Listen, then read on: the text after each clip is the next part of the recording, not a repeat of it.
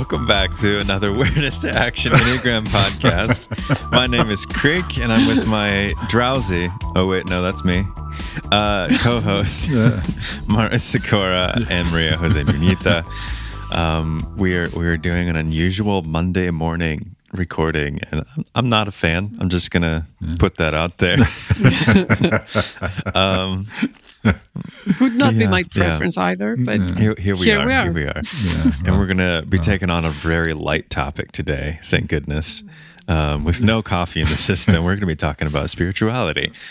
Um, There you go. so really, it's nine o'clock and you haven't had coffee? yet? no, see, I woke up at eight thirty, and I just didn't have time. And you know, did you really wake up? Well, kind of. um, but but real quick, uh, Maria Jose, you were you were part of a tennis tournament uh, this this past weekend. How did it go? it went great, depending on the angle you look at. Um, so I was uh, part of the organiza- organization of the tournament, and it went really, really great. I also played, and that didn't go that well. I mean, I enjoyed, but it's mm. out of my league. It's it's a really competitive, high level tournament, and I'm a just Yeah, like a regular player. I enjoy it, but I'm not that good. So I enjoyed it. I learned, and all the people were very happy with the results of the tournament. very nice. They enjoyed Very it. Very nice. So I'm happy. I think it, I think it's great that you jumped into a tournament that's Yeah. above your league. That that takes guts. That's So what I told her the great. other day too. Yeah. I'm like, I would never do that. That's insanely mature. Mm. And I Yeah, enjoyed it. That's that's amazing. Mario, what'd you do this weekend? I played in a tennis tournament too. Uh, Well, mm-hmm. that's nah. not surprising at all. No, tennis is something I've never, I never took to. I tried it once or twice, and it was just too too difficult for me. And I said, "Screw that." Did you play sports? Who me? Yeah. Oh, sure. Yeah. I, What'd I mean, well, I played, you know, uh, organized baseball as a kid, played all sorts of things, you know, intramural. And, you know, I did martial arts for almost 20 years. So, I- you know, it's not Is, is really a sport. art a sport? I mean, Well, I did do kickboxing for a bit, which, Okay. um, but not for that long because I quickly realized that getting punched in the face is only fun for so long, you know. So, but punching people in the face, now that, you know. well, it's it's certainly better than the alternative. Yeah, yeah. okay. All right. Um, I'm just procrastinating getting into Yeah, this. Come on, let's get to it, So, so um, oftentimes in the Enneagram community, we there's there's a lot of obviously a lot of different spiritual backgrounds, religious traditions that are brought by the person to an Enneagram community. Um, a lot of teachers use the Enneagram alongside of spiritual traditions. And oftentimes we get questions about uh, why don't you all talk about spirituality or or just what do you think about spirituality, those sort of things. So we thought we'd address that uh, in this episode, and then we'll be having some follow up episodes with some people that are deep into their religious tradition that we think are, are thinking deeply about things um, in a way that uh, is honest and really reflective. So um, let's start off with So, can I make a suggestion of a starting point here? Yeah, yeah, yeah, sure, sure. So, just for by way of background, so um, the there's a few questions here that we need to ask. Number one, why don't we talk about spirituality, right? Um, in, in our work, why don't we teach Enneagram spirituality? That's I, I get the accusation, or we get the accusation all the time of ignoring the spiritual aspects of the Enneagram, right? Uh, in particular, and then you know uh, what is spirituality for us? And you know uh, is what we do spiritual in that perspective. But I, I think the, the big start of this was you know that i a while ago wrote something on why i don't use teach spirituality in organizations using the enneagram right? And i've had some public conversations about this and got labeled as somebody who's anti-spiritual right? Or that our approach is in some way anti spiritual or anti religious. It's not. And um, it's, you know, I am a former seminarian myself. I've been studying comparative religion for geez, let's see, 35 years. Um, you know, I've got a comparative religion. What do you mean by well, that? Well, just, you know, uh, the interest in religion in general and spirituality in general and how they compare to each other, right? Comparative religion is, you know, what does this religion say versus what does that religion say? And so, uh, so all this stuff is very interesting to me, but it's just not part of what we teach. And I think what we want to do today is talk about why. Mm-hmm. And it's not part of what we teach as other people teach it. Hmm. So we don't, there's certain things, and we'll go deeper into that, but we don't explicitly teach certain aspects of, of spirituality, especially related to the Enneagram, but doesn't mean that, and I'm going to the last question, what we do is not spiritual. Yeah. So, listener, as as you know by now, before we get into any topic, we need to define our terms. So, Let's start with spirituality. Mario, you send us a 10 page document on your definition of spirituality. No, no come on, man. Uh, uh, it's two paragraphs from Wikipedia, man. Come on. Jeez. I meant Look, to- Creek, some people take this podcast seriously. Okay. Some people actually prepare, you know, they have their coffee before they show up. They don't whine about having to get up in the middle of the morning in order to, you know, so. Mm, yeah, right, so. right, right. Okay. All right. All right. I'll remember that next time I'm editing all your mistakes. Um, um, so okay, so let's just let's just do this then. Uh, spirituality. What's what's the uh, Wikipedia definition? Well, I, I don't want to read the whole thing, you know, oh, but okay. um, it's so it starts off. With, I mean, the, the the question of why we don't talk about spirituality in our trainings is starts off with the fact that it doesn't have a real definition. Okay, there's multiple definitions of spirituality, and traditionally it had to do with something, you know, uh, uh, having to do with religion, right? Something that uh, pointed to gods in some way or forces, you know, divine forces, sacred forces in some way. Okay. So it, it really was an issue related to metaphysics and certain assumptions about the existence of gods and how we should interact with them and so forth. And over time, as you know, people started to become you know, less wedded to traditional religious practices.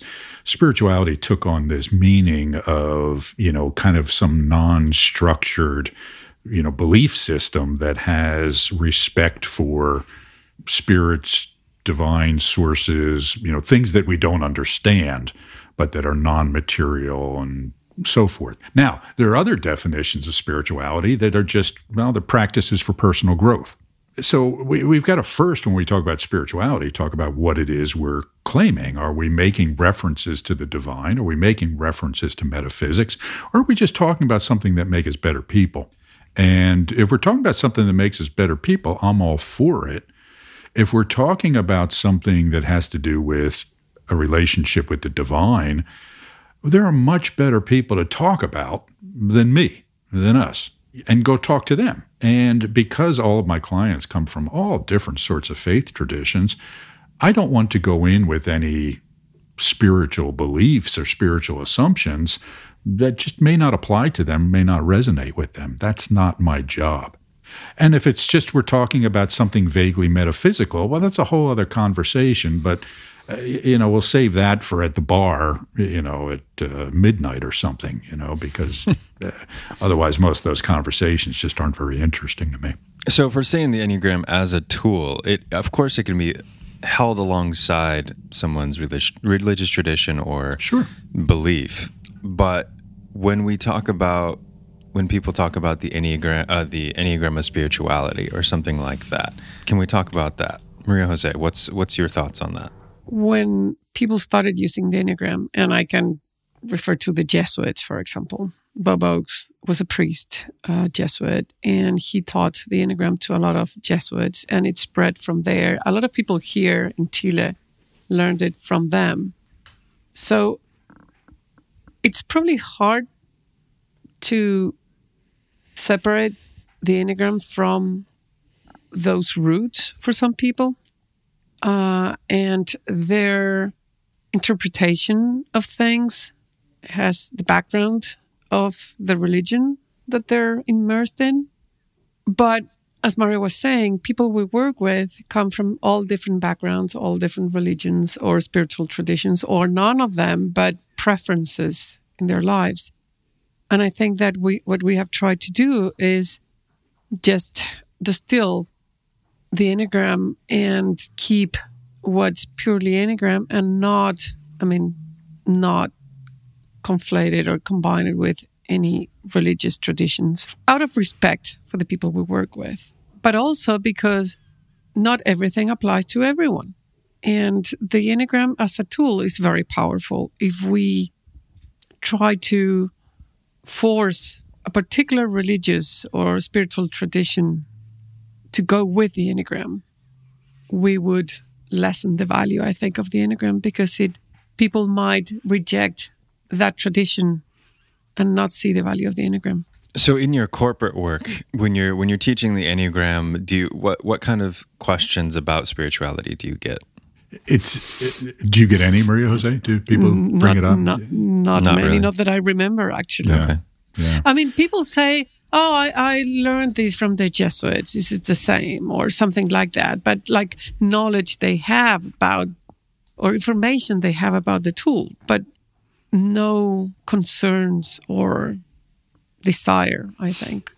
So for me, I, I never used to get those questions, but now it comes up more because so many people hear about the Enneagram in the churches these days in the United States, right? The, the Enneagram really has had this sort of blossoming in the, you know, Protestant evangelical-ish churches. And so that's a lot of people's first encounter with it that I encounter now. And, um, and it's not necessarily tied to a religious perspective necessarily, but I do find that what comes out of that world tends to be really Enneagram light and very superficial and very, you know, weak tea. And so most of the people that I encountered are either mistyped or, you know, have very simplistic understandings of the system. Now, when people do research, they'll start to, you know, maybe they'll come across, for example, Sandra Maitri's book, The Spiritual Dimension of the Enneagram. And see, and this is the other tricky thing is when people are talking about spirituality, the Enneagram, what exactly are we talking about here, right? Are we talking about this idea of vices and virtues, which honestly are not really religious in and of themselves, even though they were adopted by, you know, the Christian tradition? That concept goes way back before Christianity, right? So that's not even a religious, you know, or spiritual view. But they're very often talking about the and here we go again the neoplatonic essentialism and you know um, that Yeah. you know that is is really at the heart of you know this whole concept of essence right so in the western judeo-christian tradition. It's more the western christian tradition I, I think. But no it goes back to plato really. So again it's this idea that there are these things that exist beyond the material.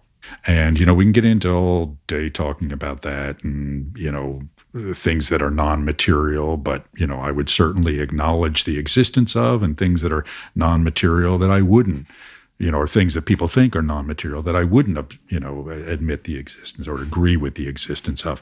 But it's this idea that there's the worldly and then the otherworldly in a sense. Okay.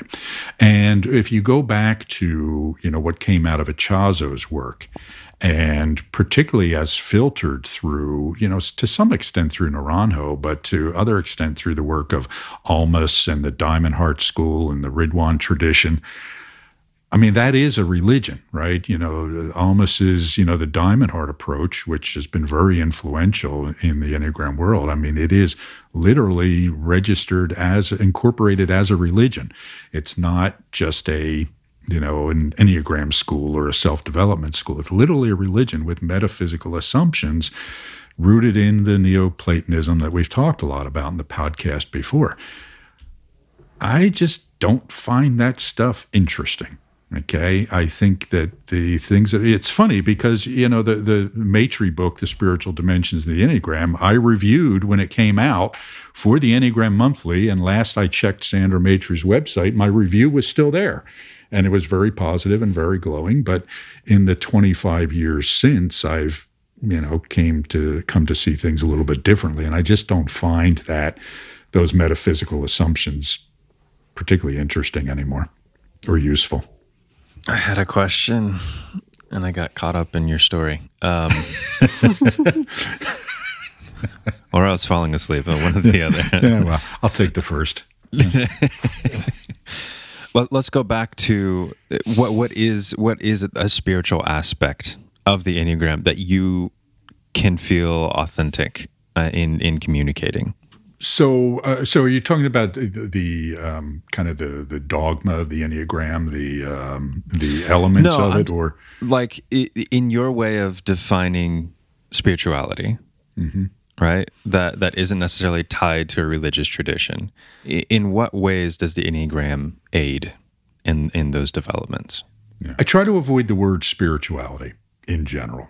Okay, the reason being one of the books I read when I was young that had a big impact on me was Khalil LeBron, LeBron, Khalil Gibran's uh, book, The Prophet. Right? And uh, the, the book, The Prophet, it's kind of a new age, you know, classic. And uh, it's this idea this prophet goes into the village and they ask him questions and he responds. And at one point they say to him, uh, you know, prophet, speak to us this day of religion. And his response was, have we spoke this day of aught else? meaning that for him, you know, whatever he would consider spirituality or religion is just living your life in a way that helps from my view I, you know i think that the the big goal is eudaimonic flourishing right? How can we achieve contentment and a feeling of well-being that's rooted in the efforts to fulfill our potential and and that relies on a few pillars. And those pillars are the cultivation of wisdom, the development of compassion, uh, the development of efficacy, right? The capacity to be skillful in the world and to embrace a sense of wonder, particularly for those things that we don't understand, right? I mean, you know, there's there are there are so many things that we don't understand about the world. And I am comfortable just saying, wow, you know, that's something really cool. And I don't get it, but man, oh man, is it cool, right? Uh, and it could be looking at the, you know, this, starry night, in a, you know, in a place where you can see all the stars, or it can be looking at these, you know, uh, the, the, the James Webb uh, telescope pictures and these things that are rewriting the science books. And, you know, and, and for me, there's something magical about that in the non literal sense, right? But there's nothing magical about it. And I don't feel the need to insert magic into these gaps in what we know about the world, right? Doesn't mean I don't think we should try and assume we know the answers or say, oh, we'll never know. But in the meantime, just sit back and feel awe about things. Okay. So for me, I guess that's as close as I would come to a definition of spirituality, right? cultivate wisdom, cultivate compassion, cultivate efficacy, and cultivate a sense of awe and wonder. And the Enneagram really helps us with that in a lot of ways. But um, again, for me, some of the, you know, quote unquote spiritual pieces of it don't really, because I think that they fill in those gaps that I fill with awe and wonder with some things that are just, again, not particularly interesting to me intellectually. What are some practices from from both of you? Like those if we're talking about those pillars, how do you cultivate those things, the awe and wonder, the the efficacy, all those? It's interesting how this topic can just cover so many things and mm-hmm. And we can, spoke uh, this day of all else. Yeah, right? it, you yeah. can approach it from take one thread and start pulling from it, and and you will get somewhere. But to me, I think that what Mari was saying, the cultivation of this sense of awe.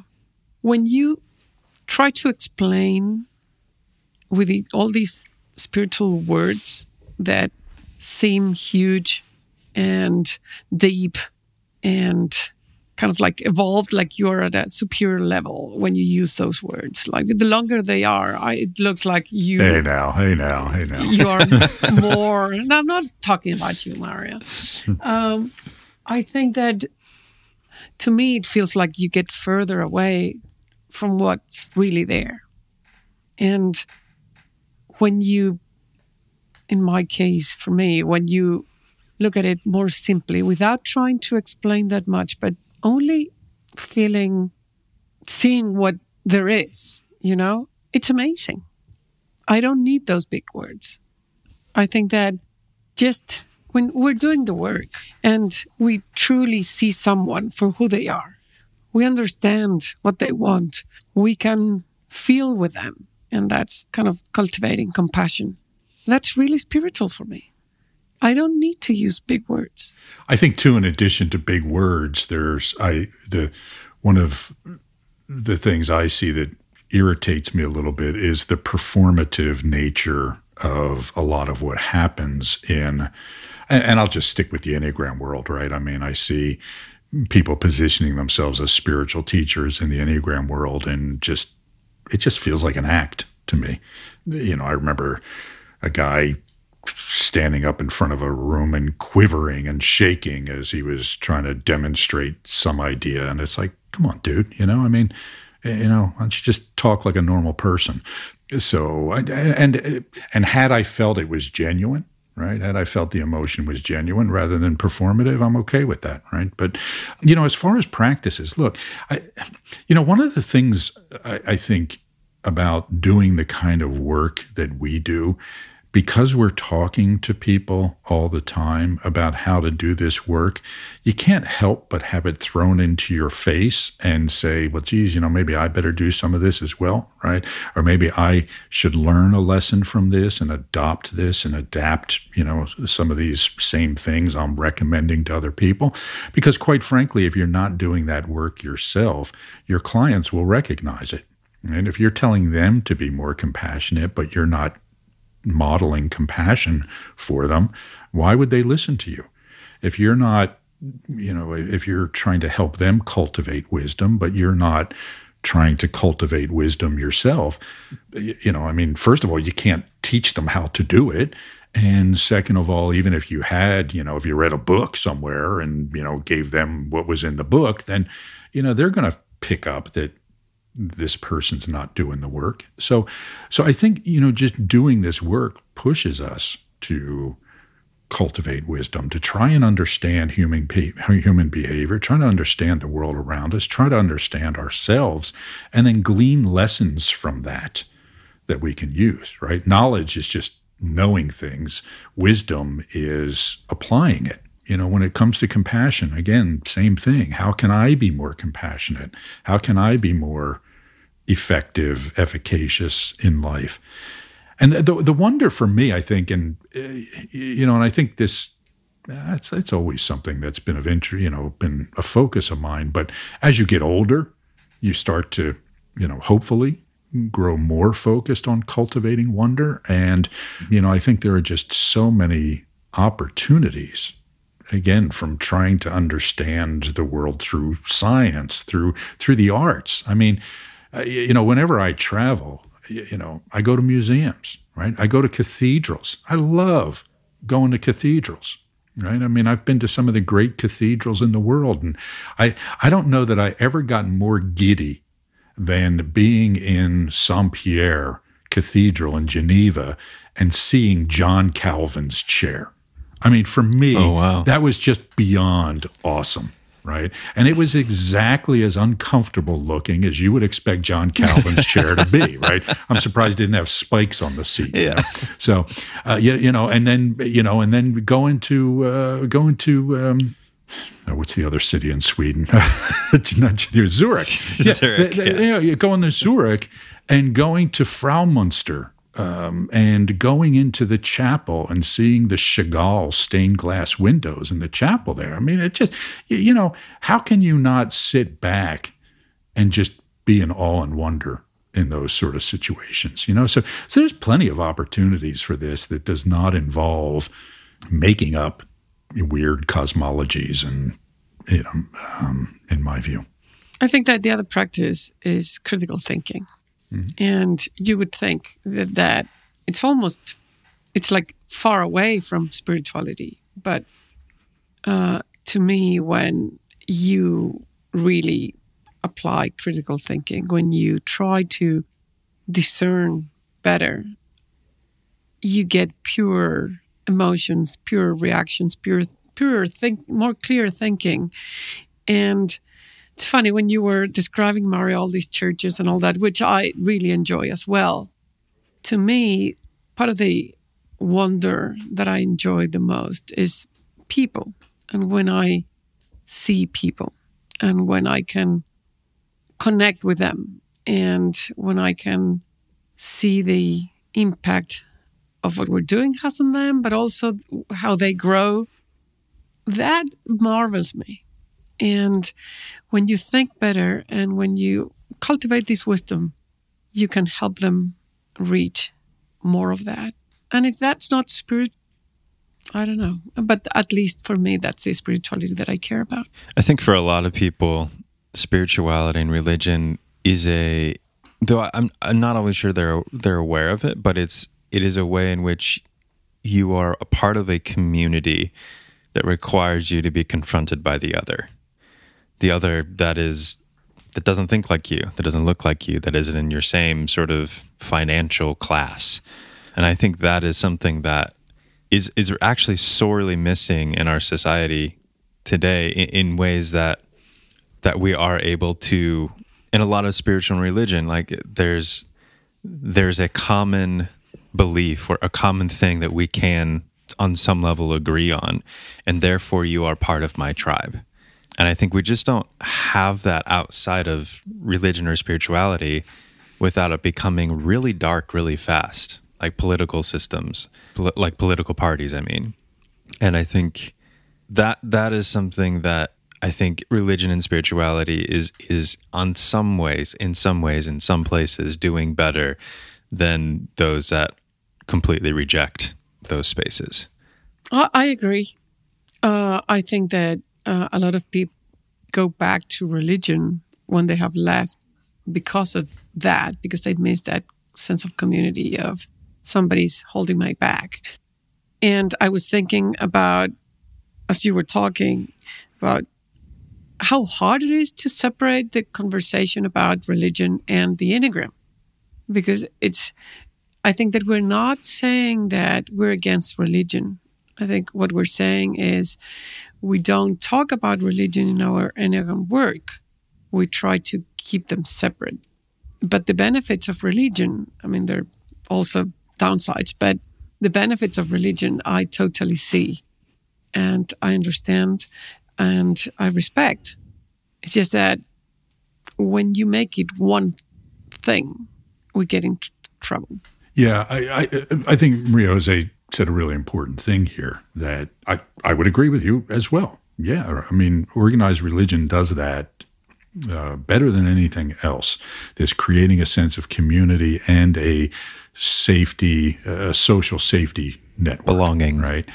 A sense of belonging, a sense of community, a sense of support right? You know, feeding the poor, taking care of the elderly. You know, when somebody who's part of a church gets sick, people rally round. You know, that sort of thing. Um, they give them the support that they might not get otherwise anywhere. But again, we're not like Maria Jose said. We're not arguing against that. Right. And um, that's great. I do think there are other ways to get it, uh, or at least parts of it. And there are lots of ways to get a sense of community uh, that don't involve an organized religion. I think that as far as you know, kind of the social safety net aspect of it, um, you know, I mean, look at some of the northern European countries that are uh, you know social democracies.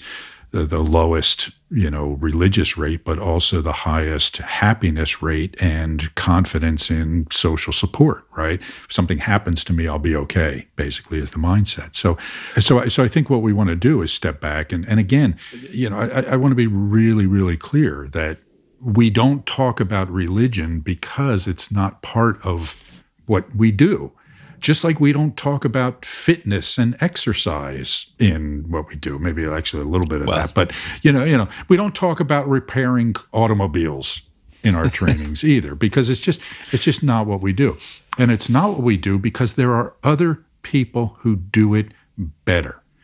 Okay, this is the important thing. And my big frustration with what happens in a lot of the Enneagram world is that people who seem to want to start something, their own thing, use the Enneagram as the central point of some sort of new religion. Okay, a you know, a spiritual school or something like that, which again, fine. If you want to do that, if you want to build a spiritual practice around the Enneagram, uh, for me, it's not that interesting. It's limited. There are better ways to do it, but go ahead.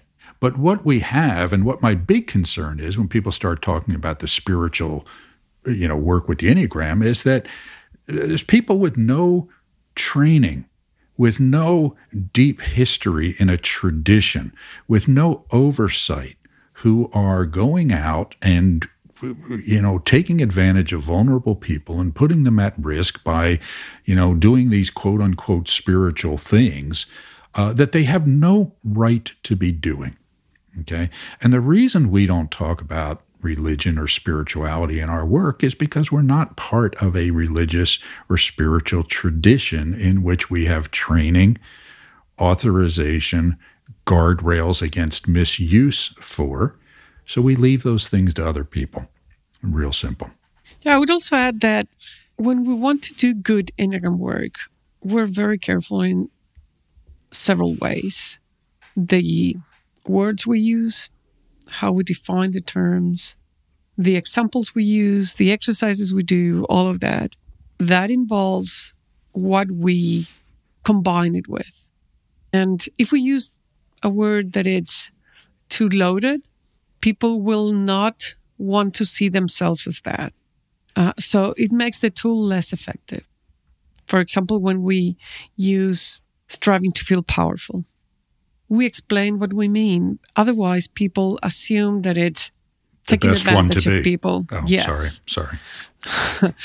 Uh, abusive or something like that. So we define the term. So we're very careful about that because the Enneagram will be useful as long as people see themselves more clearly. If we combine it with other things, political things, religious things, which are loaded, people will have a baggage and will that will affect the effectiveness of the I, I think that's a hugely good point, Maria Jose. And, uh, you know, look, in the United States, it is just really bad practice to, uh, you know, go into an organization and start espousing any spiritual or religious perspective in the work that you do. In fact, there are laws against it in doing work with the federal government, right? So consultants can't go into a, you know, a federal agency and do compelled training that contains religious elements to it. Okay. So because that's the law for federal agencies, most corporate agencies follow the same practice. Now there are some that don't, right? There are some that are overtly, you know, religious in some way or another. And again, that's that's fine. But so from my view is it, it's it's just not what we're supposed to be talking about here, right? It's somewhere else. Um, So that that's yeah, it's really important. Yeah. If the Enneagram is a tool, it can be used in a lot of different scenarios. And that doesn't mean that just because I have a hammer doesn't mean I'm a carpenter, also doesn't mean I'm an auto mechanic. But ca- they can both be used in those situations. So, not Sure. mistaking the tool for the maybe profession is an analogy we could use. Yeah, yeah, So- it's a good one. Yes, finally. Um, this is on no coffee. Come on. Um, all right. Uh, it, any any final words as we close out this episode?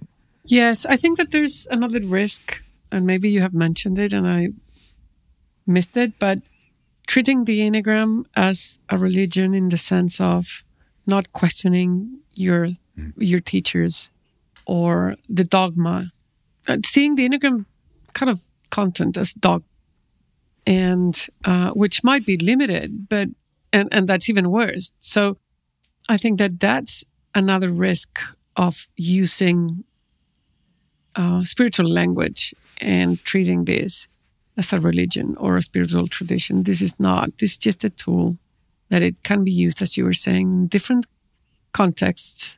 But when you lose the capacity to question what you're being told, we're in deep trouble. Yeah, uh, I, am glad you brought that up, Maria Jose. It's a really important point, and um, I'll add to it the really disturbing, you know, comments I've been hearing in the Enneagram world lately about people receiving, you know, the Enneagram or teachings about the Enneagram through, you know, help from above in some way. There's that famous video where Naranjo you know, talks about the origins in the Enneagram, and he says, "Well, you know what, Ichazo gave me the kernel of the idea, but you know, the rest of it came to me through guided writing." Well, yeah, oh, okay, whatever, right? Um, I'm I'm skeptical, and I heard other, you know, pretty major Enneagram teachers talking about getting guidance from above. downloads. Downloads, right? That's another word for crazy right? I mean, you know, when you're hearing voices and think you're getting downloads, that ne- that just never ends well. Avoid that stuff when you hear people talking about it. Please just take a left turn when you hear those things. Hmm. And most of the times when we finish our trainings, people say this is spiritual. And we have not used any spiritual words, but we're trying to teach people what Mari was saying wisdom, compassion, effectiveness, and this sense of awe. And people get it. To me, at least, that feels fulfilling. And we're not trying to be seen as spiritual, but we're trying to convey these skills. And a lot of people see that and appreciate it. Awesome. Well, thank you everyone for listening. We look forward to hearing your questions, comments, and snide remarks. We'll talk to you next week. Thanks for listening to the Awareness to Action Enneagram podcast. If you're interested in more information or talking to Mario, MJ, or myself, feel free to reach out to us through the links in the show notes or by emailing info at awareness2action.com. All episode transcriptions and further information can be found at awareness2action.com slash podcast.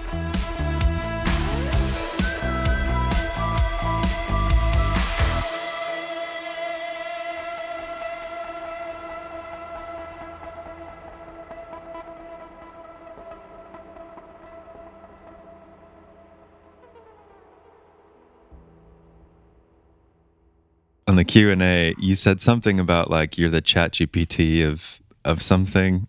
I, I missed I missed the moment to be like, where where do I prompt for shorter summaries?